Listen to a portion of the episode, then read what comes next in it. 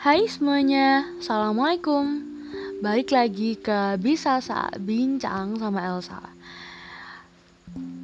Hari ini aku mau ngasih tahu kenapa podcast ini ada dan hadir episode pertama ini. Sesuai judulnya, kita akan ngebahas tentang kehilangan. Sejujurnya kenapa aku membuat podcast ini adalah untuk ngasih space ke diri aku sendiri sebagai self reward karena di kampus, di dunia kampus aku biasanya itu sering mendengarkan. Bahkan di luar pun aku juga sering mendengarkan orang atau teman-teman atau sahabat-sahabat aku. Oke, okay, jadi ini adalah hal yang a little bit special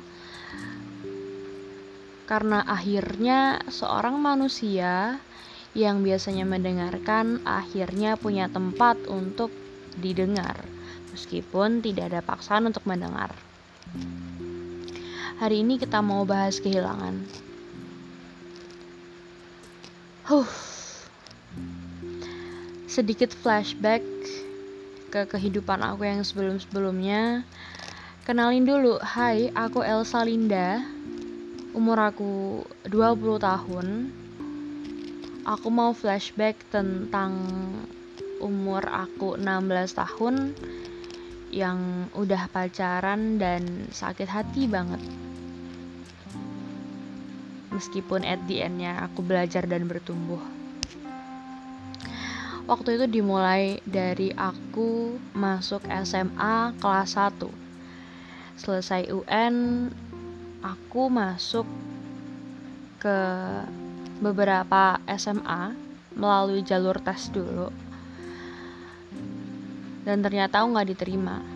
Dan akhirnya aku sama temen aku memilih untuk ke SMA yang itu tinggal pakai nilai aja gitu. Dan akhirnya kita berdua keterima. Aku di IPA dan dia di IPS teman aku emang masa muda itu masa-masa yang a lot of thing yang bisa kita lakuin tanpa peduli beban yang ada di pundak kita kadang. Jadi waktu itu kan ada liburan sekolah habis UN dan aku ngisi waktu dengan ngeband. Adik aku, adik sepupu aku itu sebagai drummer di sebuah band. Suatu ketika, salah satu anggota dari band tersebut motornya dibawa sama orang tuanya. Jadi untuk jamming atau latihan band kita harus butuh satu motor lagi untuk dia ke sana dan akhirnya pakai motor aku.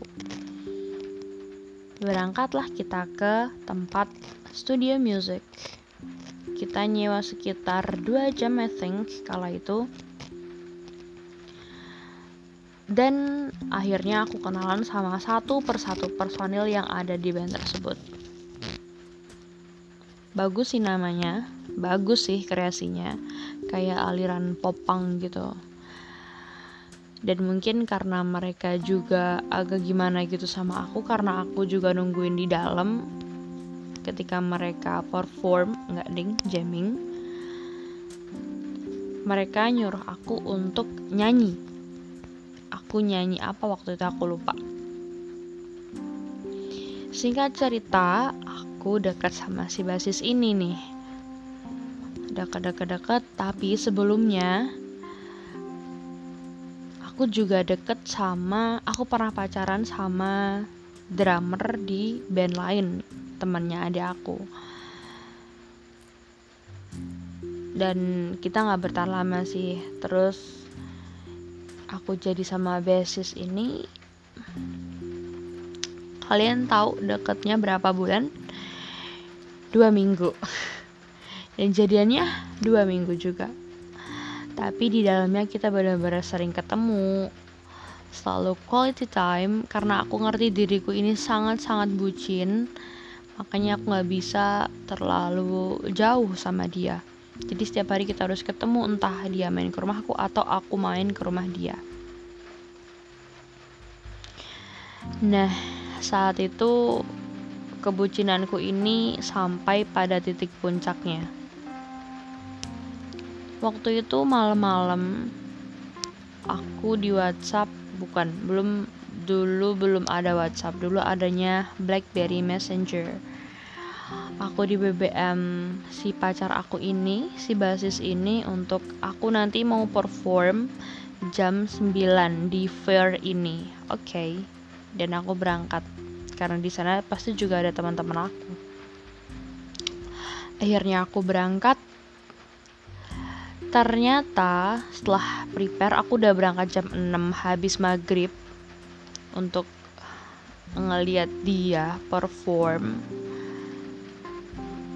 Ternyata jam 9 itu belum dimulai. Jam 10 ternyata mati lampu. Bagusnya lagi adalah ternyata hujan. Waktu itu hujan gede banget. Aku waktu itu sama teman aku perempuan berangkat ke fair itu habis itu kita nungguin lama jam 9 belum jam 10 belum mulai juga jam 11 makin parah hujannya, banjir di mana-mana sampai mati lampu. Hmm. Ya udah dong. So ketika itu aku nunggu sampai jam 11, setengah 12, jam 12 BBM aku mati, HP aku mati, sinyal nggak ada. Wow, aku dicariin orang rumah. Dan kalian tahu anak buah bapak aku nyariin sampai ke situ sampai ke tempat itu fair itu oh my god oh my god itu hal yang ya I call it bucin sangat-sangat bucin. Habis itu aku izin pulang. Aku harus pulang ke rumah karena itu udah jam 12 lebih dan jam 1 malam aku sampai di rumah. Temen aku dimarahin orang tuanya of course. Aku nggak dimarahin aku didiemin orang tua aku selama tiga hari wow sebegitunya ya umur 16 tahun mungkin bagi kalian yang mendengar ini terdengar biasa aja karena mungkin kalian dibebaskan untuk melakukan hal-hal yang lain yang menurut aku itu udah kelewat batas sebagai manusia muda pada umumnya. Menurut aku itu udah parah. Dan saat itu aku di rumah sampai suatu hari setelah ibu marah, ibu diem aja, silent treatment with me. aku dipanggil ke meja makan dan aku ditanyain tentang how to uh, kamu pilih your education or your boyfriend then I said aku memilih untuk choose my education karena yang aku pertimbangkan adalah mungkin kita akan kehilangan dia. Sakitnya mungkin akan terasa, tapi masa depan itu jauh lebih aku saat itu aku prioritaskan karena yang aku pikirkan adalah ya aku ingin punya karir yang bagus sebagai seorang manusia, seorang remaja. Actually, I am an introvert, cuman aku suka spotlight. Jadi aku kalau nggak pinter ada gengsi kalau nggak cantik kalau nggak orang lihat aku aku rada gengsi waktu itu dan aku panggil aku telepon untuk pacar aku ke rumah. Terus aku bilang I'm so sorry. My mother said that we kita nggak bisa lagi untuk sama-sama. Dan saat itu kayaknya dia terpukul juga dan matanya merah gitu deh. Ya aku juga nangis. Ya karena siapa yang suka putus sejujurnya itu sakitnya bukan ketika aku bilang seperti itu tapi setelahnya. Kita bertemu setiap hari kita sharing setiap hari dan akhirnya putus.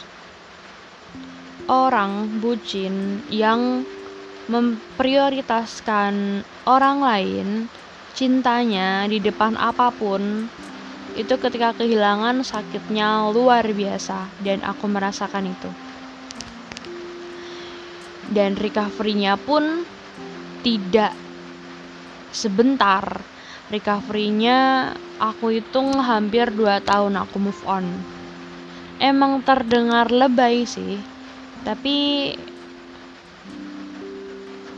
orang-orang tulus, orang-orang serius tidak pernah main-main akan cintanya yang aku tahu saat itu. That's okay. Aku mengalami hari dengan nangis, menyesal, kecewa, dan kalian tahu impact dari aku melakukan pacaran atau menjalin hubungan untuk pertama kalinya aku mendapatkan ranking 20 besar dalam hidupku.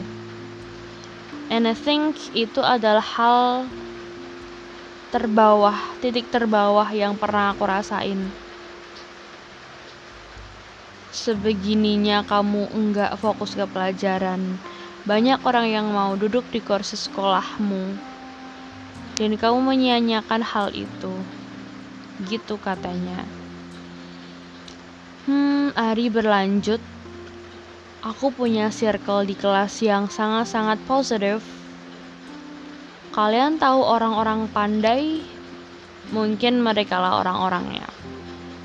Jadi mereka adalah orang yang punya kecerdasan secara IQ tapi juga emotional emotionally sangat-sangat bagus. Mereka bisa ngasih tahu dengan cara yang baik. Mereka bisa ngasih vibes positif tanpa menjelek-jelekan kamu, tanpa menginjak-injak kamu. Waktu itu aku belum ada keputusan untuk berhijab. Tapi karena di sana orang-orangnya sangat uh, sportif, aku dibilangin kayak gini waktu itu. Karena aku lumayan ada spotlight karena aku anak motor dan belum memakai hijab di rumah maksudnya belum istiqomah. Mereka bilang kamu tahu nggak sih El kalau kamu enggak pakai hijab itu yang kena adalah orang tuamu. Dosanya akan ngalir ke orang tuamu. Of course kamu juga karena kamu udah balik Apalagi foto-foto kayak gini, orang melihat itu juga menjadi dosa buat kamu. Karena dihantam beberapa masalah yang berkali-kali, sejujurnya aku selalu denial kalau orang bilang itu gitu. Karena menurut aku keputusan ini adalah keputusan aku. Bahkan orang tuaku pun tidak pernah melarang atau memaksakan hijab di hidupku gitu. Dan itu pure my choice. Saat itu karena lagi sedih dirundung kesedihan sore itu setelah kita kelas aku langsung hapus foto-foto aku yang gak berhijab di sosmed. Of course Instagram sih. Setelah itu aku sedih ada mau pergantian ke kelas 2 ke kelas 2 SMA akhir-akhir dari semester 1 itu guru aku memutar salah satu surah Al-Quran di juz 30 An-Naba dan karena mungkin saking banyaknya pressure dari aku mendapatkan ranking 20 besar hidupku kosong hampa. Waktu itu Senin hari itu pakai seragam OSIS biru eh abu-abu putih. Aku nangis jadi di kelas orang-orang teman-teman aku sekitar aku bilang Hah kayaknya nih mau tobat nih. Eh Elsa kenapa? Elsa kenapa?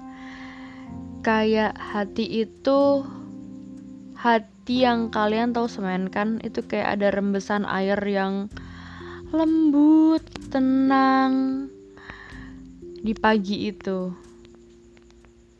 Like Wow It's that you God Aku selalu tanya ini apa? Ini siapa yang kayak gini? Gitu. Sampai rumah keputusan dan dorongan-dorongan suara-suara untuk memutuskan ke jalan Allah lagi itu makin besar. Di Senin itu malamnya ada bisikan yang sangat kuat dan bilang, "Hey, kamu kok nggak pernah cukup dikasih nafas sama Tuhan?" Kamu kok gak pernah bersyukur udah dikasih nyawa untuk hidup dan ketemu sama temen-temen? Apa sih yang mau kamu kasih ke dunia ini selain kamu menyembah Tuhan, ibadah sama Tuhan?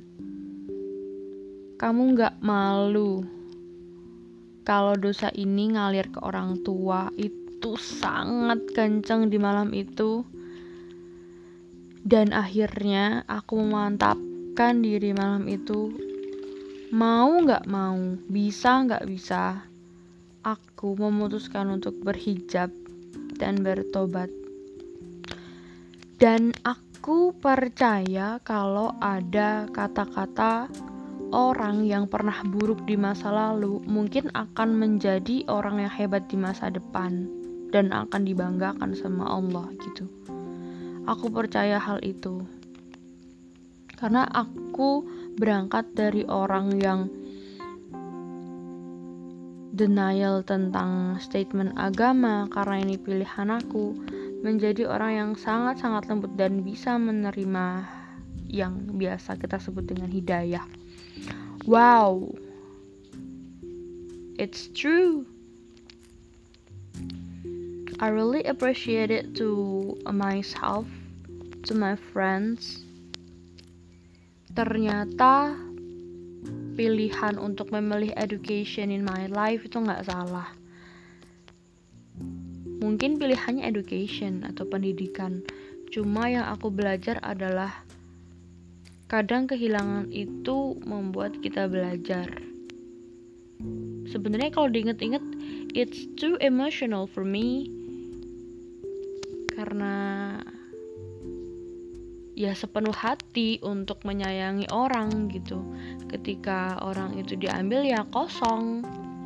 Tapi yang aku belajar adalah I found myself wow I found myself. Ternyata hal-hal kosong hal-hal hampa yang kemarin gak aku temukan dari aku main, aku belajar, ternyata ini toh yang mau Allah kasih. Ternyata ini toh kehilangan yang diganti dengan hal yang gak aku duga sebelumnya. Dan ini tuh besar banget artinya buat aku. Karena di journey ini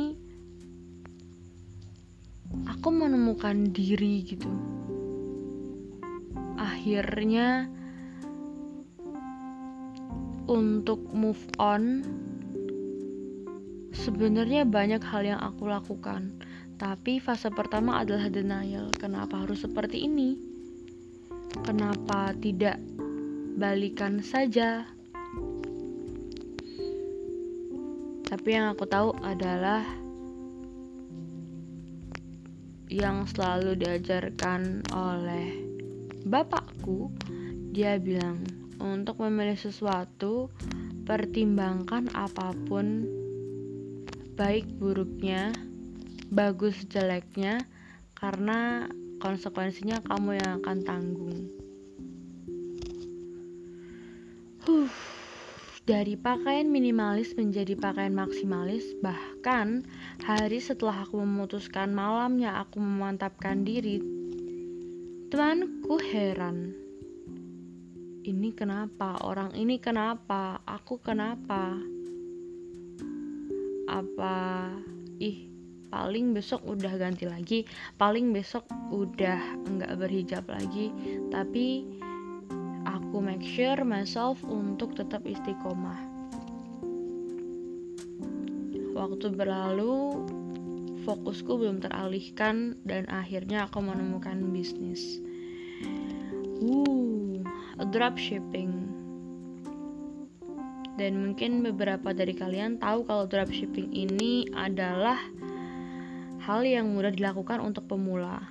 Waktu itu income-nya masih 50 ribu sebulan. Cukup lah untuk anak SMA buat jajan-jajan. But the thing is yang mau aku katakan adalah kadang kehilangan ini hal yang gak mau kita lakukan, hal yang gak mampu kita lakukan hal yang bahkan gak kita expect sebelumnya. Karena ya untuk apa kehilangan kalau bisa memiliki gitu. Tapi ternyata ketika Tuhan ngambil sesuatu dari kita dia pasti akan mengganti hal yang lebih jauh lebih besar dari apa yang diambil dan itu benar dengan cara yang romantis dengan cara yang kita nggak duga sebelumnya. Oh, ternyata padahal waktu diambil atau kita ngerasa kehilangan, kadang kok gini banget sih hidup? Sakit sih rasanya padahal itu salah satu cara dan caranya sangat romantis. Dan ya, it's me, Elsa. Selamat kembali di episode 2 nanti.